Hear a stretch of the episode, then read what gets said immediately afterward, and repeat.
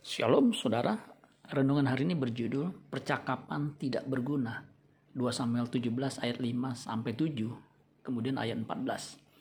Tetapi berkatalah Absalom, panggillah juga Husai orang Arki itu, supaya kita mendengar apa yang hendak dikatakannya.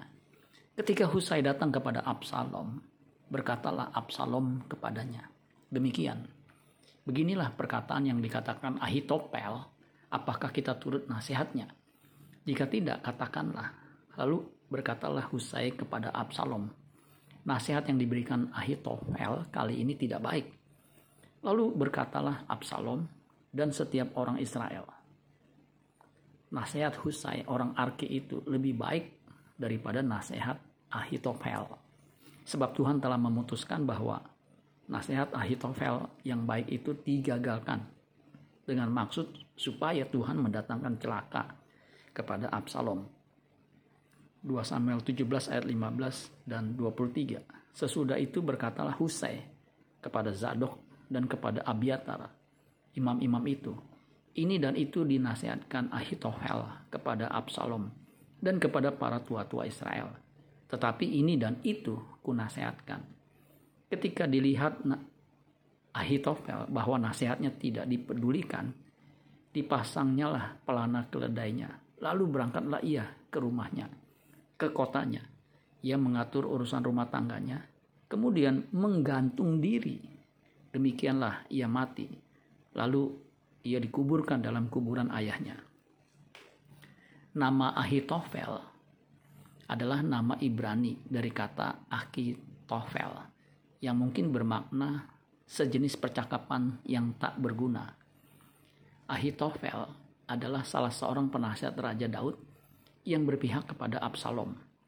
Ia bunuh diri karena nasihatnya tidak dipedulikan.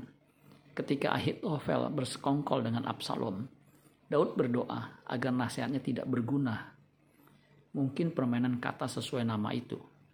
Ahitofel mengusulkan agar Absalom memamerkan kekuasaannya dengan mengambil semua gundik Daud, ayahnya, menjadi gundiknya usul Ahitofel untuk menyerang Daud sebelum Daud dapat menghimpun pasukannya digagalkan oleh sahabat Daud, Husei.